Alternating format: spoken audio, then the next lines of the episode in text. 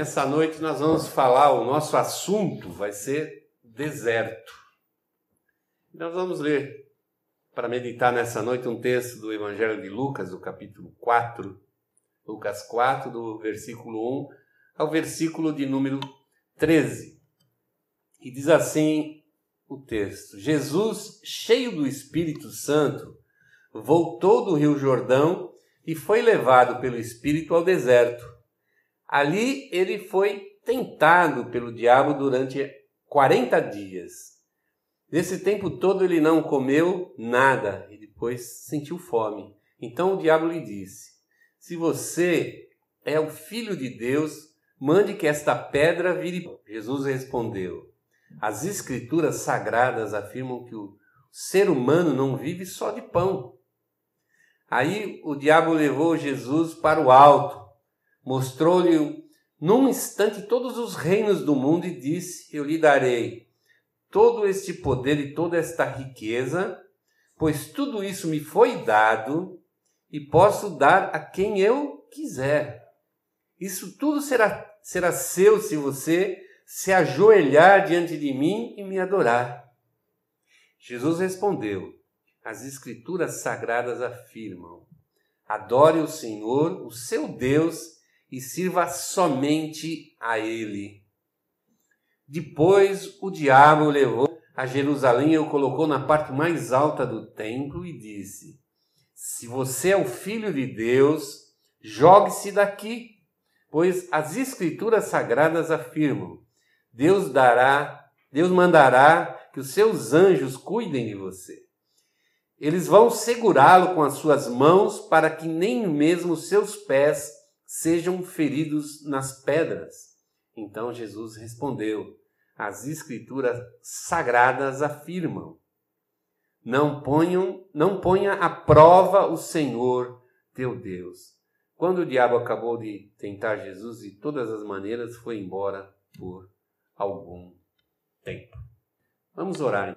Pai, em nome de Jesus, nós queremos nessa noite, primeiramente, agradecer esse momento tão precioso para nós estarmos na tua presença.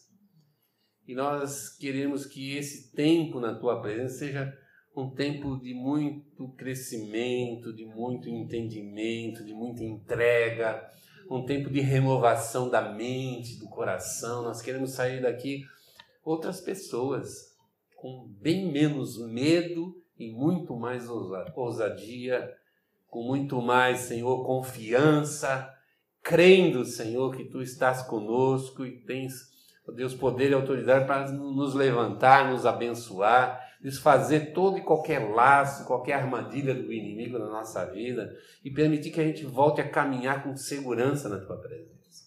Refaz em nós tudo que precisa ser refeito nessa noite. Trabalha, ó Espírito Santo, no nosso coração, nos dá fé, não somente para crer nessa palavra, mas para recebê-la na nossa vida. Nós queremos ser praticantes da verdade. E que nessa noite seja aquele divisor de águas na nossa vida, Senhor. Que tu possa nos abençoar, Pai. Eu te peço em nome de Jesus Cristo. Amém. Esse é um texto muito conhecido, muito usado também a gente. Eu mesmo já tive a oportunidade de pregar inúmeras vezes esse texto sobre a tentação de Jesus. E hoje eu quero é, falar um pouquinho e, e, falar de uma maneira diferente. Na, na realidade, eu quero trazer a experiência de Jesus para vida. Nós aprendemos com Ele a vencermos, a triunfarmos sobre as tentações de Satanás na nossa vida. Tentações que às vezes a gente consegue definir claramente, consegue perceber, e outras que muitas vezes a gente nem percebe. Situações que se impõem na nossa vida que nos afastam de Deus e a gente não consegue interpretar, não consegue ter esse entendimento que aquilo não vem de Deus, que aquilo não vem do Senhor, vem justamente do mundo e tudo que vem do mundo vem da mão do diabo, vem da mão de Satanás. Por isso que a palavra é muito enfática quando diz que nada que vem do mundo é de Deus. E tudo que vem, vem do mundo, ele não, não vem para nos aproximar do Senhor, vem justamente para fazer uma cisão, uma separação. Muitas vezes para nos confundir, outras vezes apela diretamente ao nosso velho homem, uma tentação, muitas vezes uma deturpação da palavra, da própria palavra de Deus, como nós vimos no texto que lemos, Satanás tentando impor uma deturpação da palavra, um mau uso, uso errado, interpretação totalmente carnal, buscando não o, você reconhecer Deus, reconhecer a presença de Deus através da sua palavra, mas mostrar que Deus está ansioso para nos satisfazer como pessoas. O propósito de Deus sempre é nos colocar dentro da sua vontade. A gente então tem que ser muito mais proativo na obediência, a gente tem que entender esse cuidado de Deus nos ensinamentos de Cristo, na Sua palavra, como uma tentativa de Deus fazer a gente sempre ir para o lado bom, o lado seguro da vida que nós temos que, que ter nesse mundo. Por quê? Porque esse mundo é o nosso deserto. E o que, que nós vemos de Jesus aqui? Que ele, logo depois que ele foi batizado, ele foi levado pelo Espírito aonde? Deserto. A gente interpreta essa situação do deserto como o que vai acontecer de fato na nossa vida. Mas a experiência de Jesus ela é muito interessante no deserto. É muito interessante porque é uma continuação da obra de Deus que começou com o seu batismo. Lá em Lucas 3, 20, 21 a 23, diz assim: ó, depois do batismo de todo aquele povo, Jesus foi batizado. Quando Jesus estava orando, o céu se abriu, o Espírito Santo desceu na forma de uma pomba sobre ele. E do céu veio uma voz que disse: Tu és o meu filho querido e me dás muita alegria. Jesus começou o seu trabalho quando tinha mais ou menos 30 anos de idade.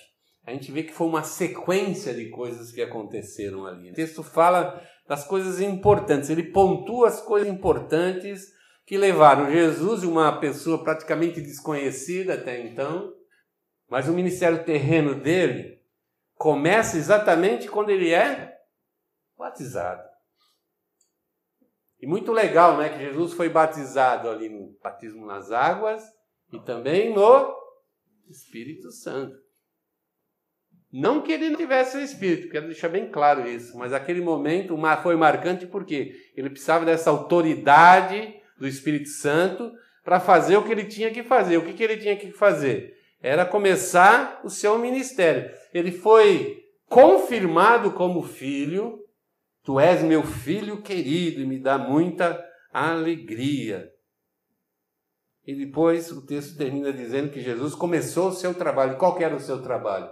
A manifestação do seu ministério messiânico, mostrando que ele é um Messias e que seria transformado no Salvador.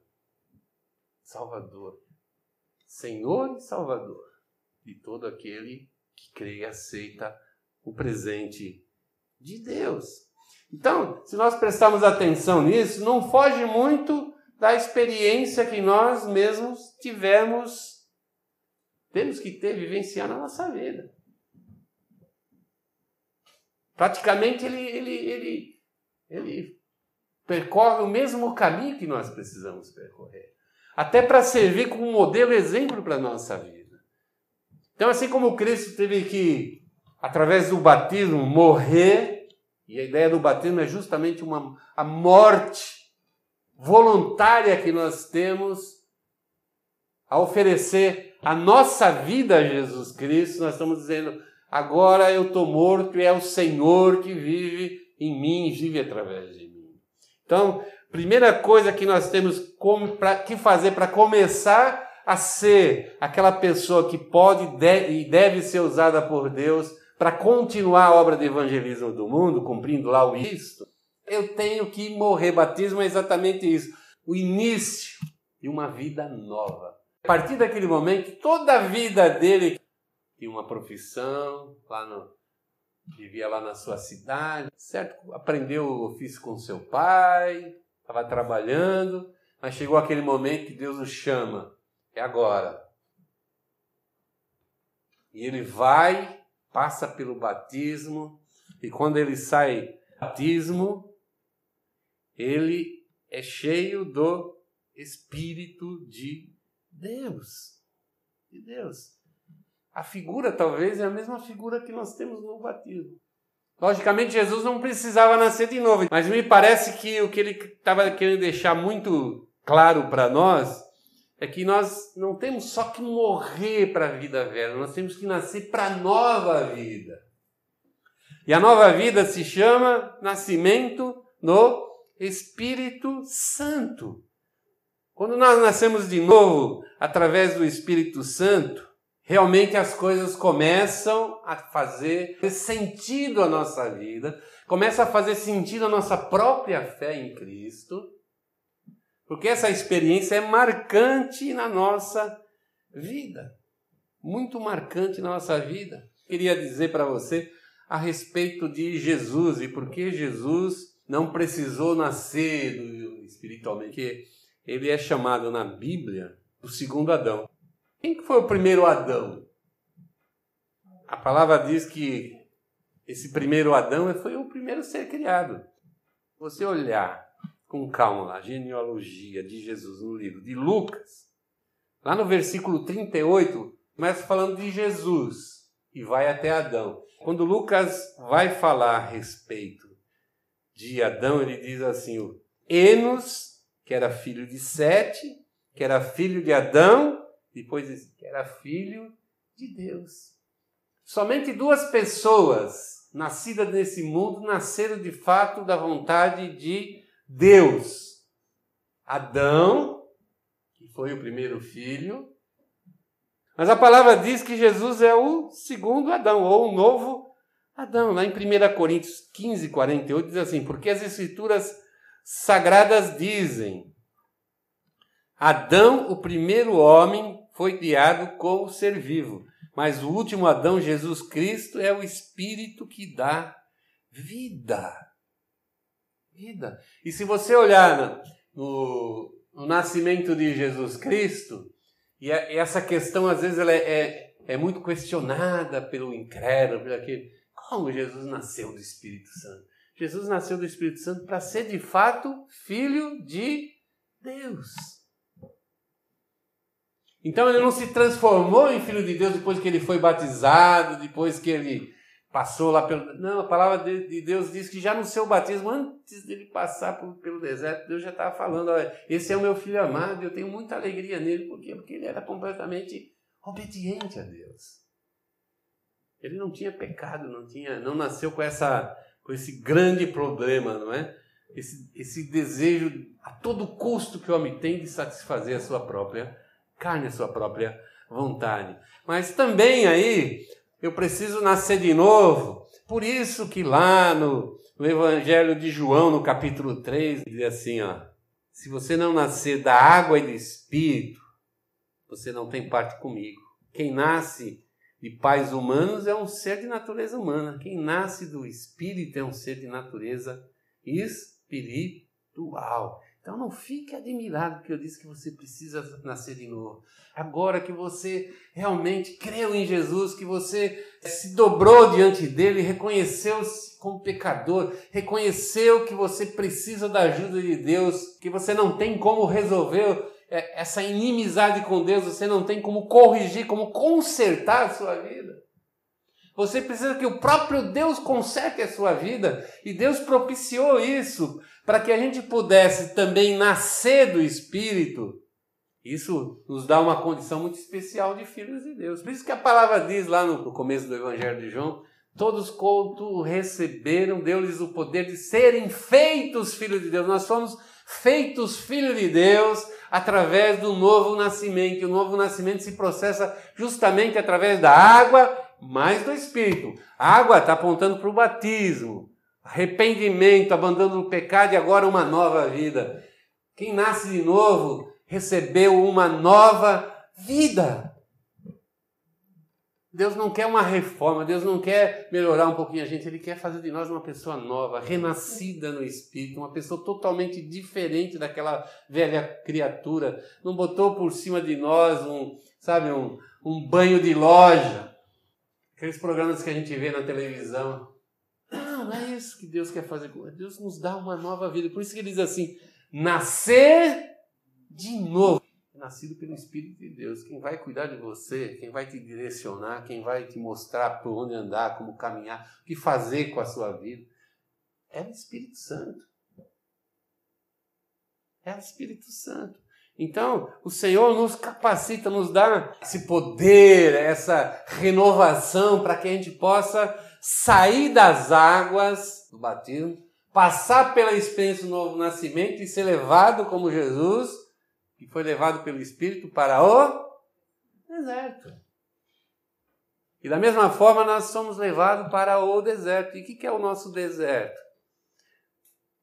O mundo aqui onde você está. Você não vai ser arrancado do mundo agora, pelo menos nesse momento, não. Um dia o Senhor vai vir te buscar. Mas hoje não.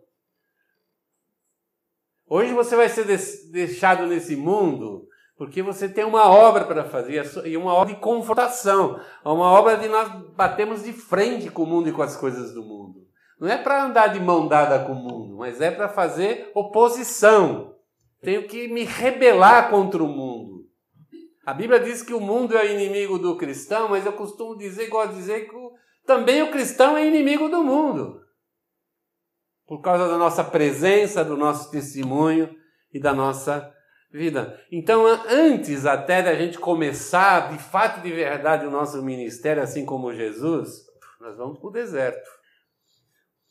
Lá em Filipenses 1, 28 29, diz assim: Não tenham medo dos seus inimigos, sejam sempre corajosos, pois isso será uma prova para eles de que serão derrotados e vocês vencedores. Olha o que Paulo está falando para os filipenses. Vocês têm que enfrentar o inimigo, o mundo, Satanás. E é ele que tem medo, tem que ter medo de você.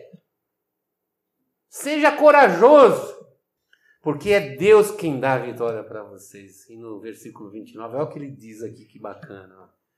Pois ele tem dado a vocês o privilégio de servir a Cristo não somente crendo nele, mas sofrendo por ele.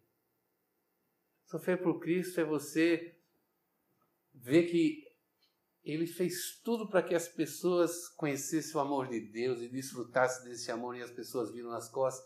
Eu acho que esse Cristo sofre mais, ou sofreu muito mais por isso. Eu lembro agora é, a figura dele entrando a última vez em Jerusalém, chorando pelaquela cidade, e ele fala assim: Eu quis colocar vocês debaixo das minhas asas, quis proteger e vocês me rejeitaram. E muitas vezes a gente olha para as pessoas assim, sabe? Você sabe como vai acabar a história delas. Não só nesse mundo, mas na eternidade. A gente sabe e a gente fala, pô, Cristo veio, morreu por essa pessoa, mas a pessoa parece que não consegue ver, não consegue entender, não consegue é, ter uma, um, um, mínimo assim de percepção para tentar sair daquela situação que ela está vivendo. Não, eu imagino que também sofrer por Cristo é sofrer por essa, é fazer o meu melhor, é eu, eu consumir a minha vida prol de trazer pessoas para o reino de Deus.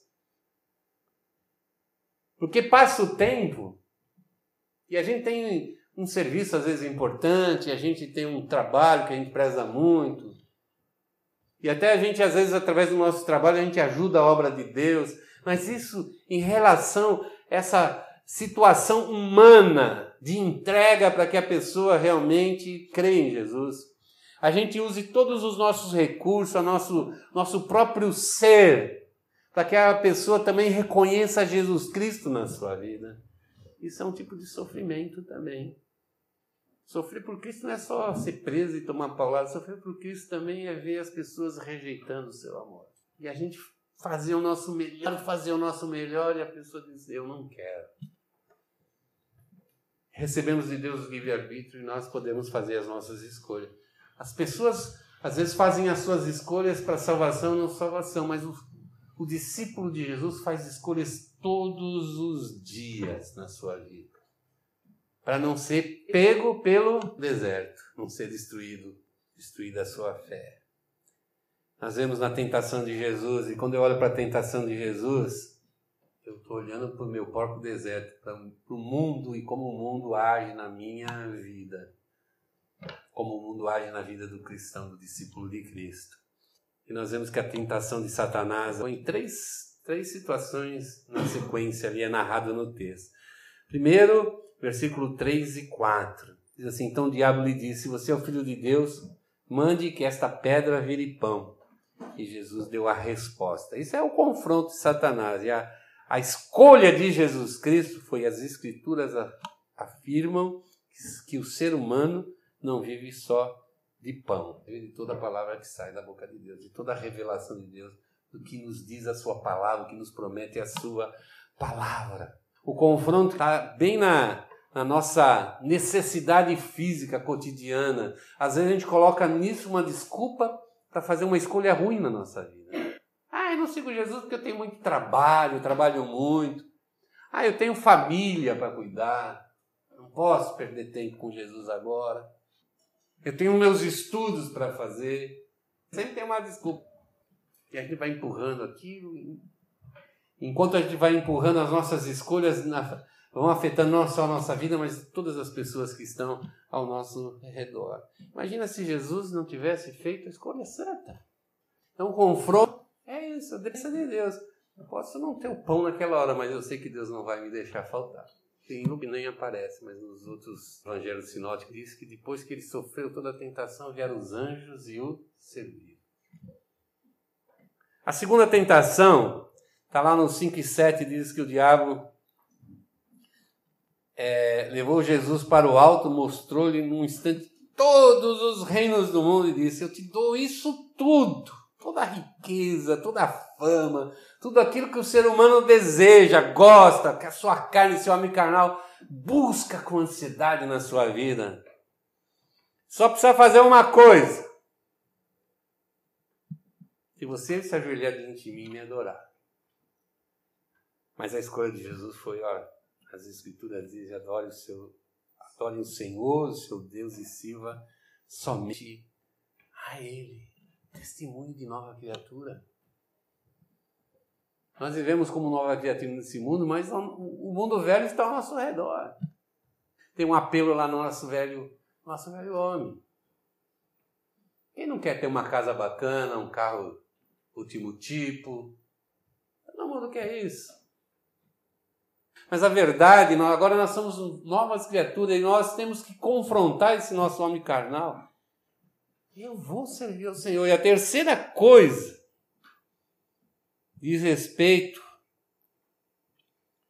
à minha confiança em Deus. Versos 9 a 12, Satanás diz assim: Depois o diabo levou a Jerusalém, colocou na parte mais alta do templo e disse: Se você é filho de Deus, jogue-se daqui. Pois as Escrituras dizem, afirmam Deus mandará que os seus anjos cuidem de você. Eles vão segurá-lo com as suas mãos para que nem mesmo seus pés sejam feridos na, nas pedras.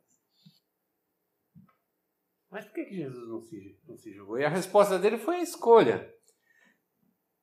Escrituras também afirmam: não ponham à prova o Senhor, o seu Deus. Será? Se eu pular, será que Deus me segura?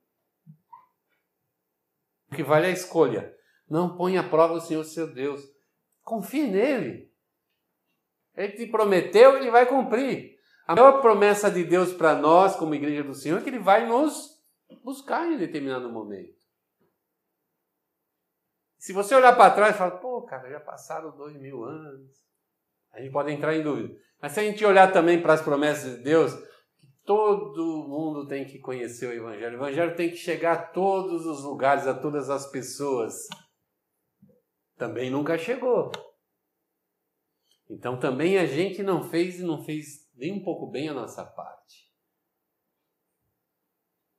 E cada vez que eu negligencio a minha participação na obra de evangelismo, e por N razões, porque minha vida está um caco, ou porque eu não gosto, eu não quero, ou porque eu tenho vergonha, ou porque eu tenho medo, me falta coragem, enfim, seja lá qual a razão, simplesmente nós estamos retardando a vinda de Cristo. E eu não posso dizer, então ele não vai vir?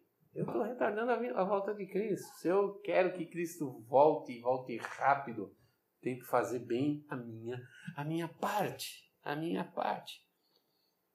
Agora, o um novo homem tem a capacidade, a possibilidade de escolher.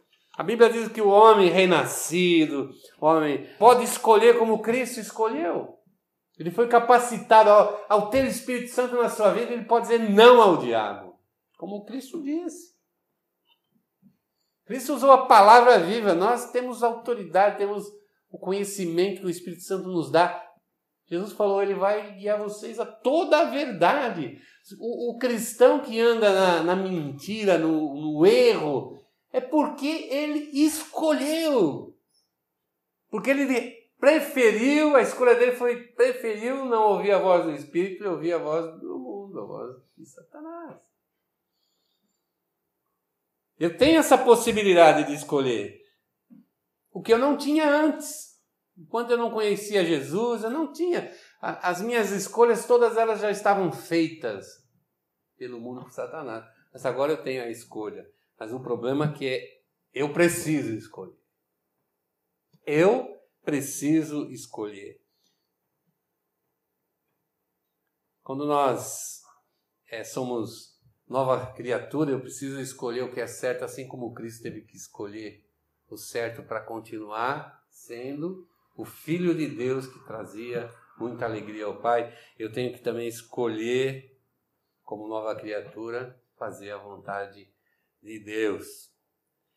Provar o meu caráter espiritual. Provar que realmente eu estou de corpo e alma nessa, nesse chamamento de Deus, nessa obra, desse comprometimento com o reino.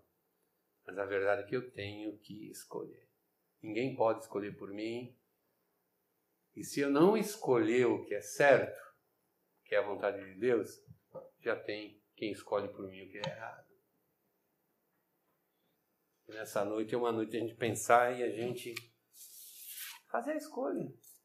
Estamos no deserto. Todas as coisas na nossa frente, de Deus e do mundo. O que, vamos escolher? Fique de pé, nós vamos orar.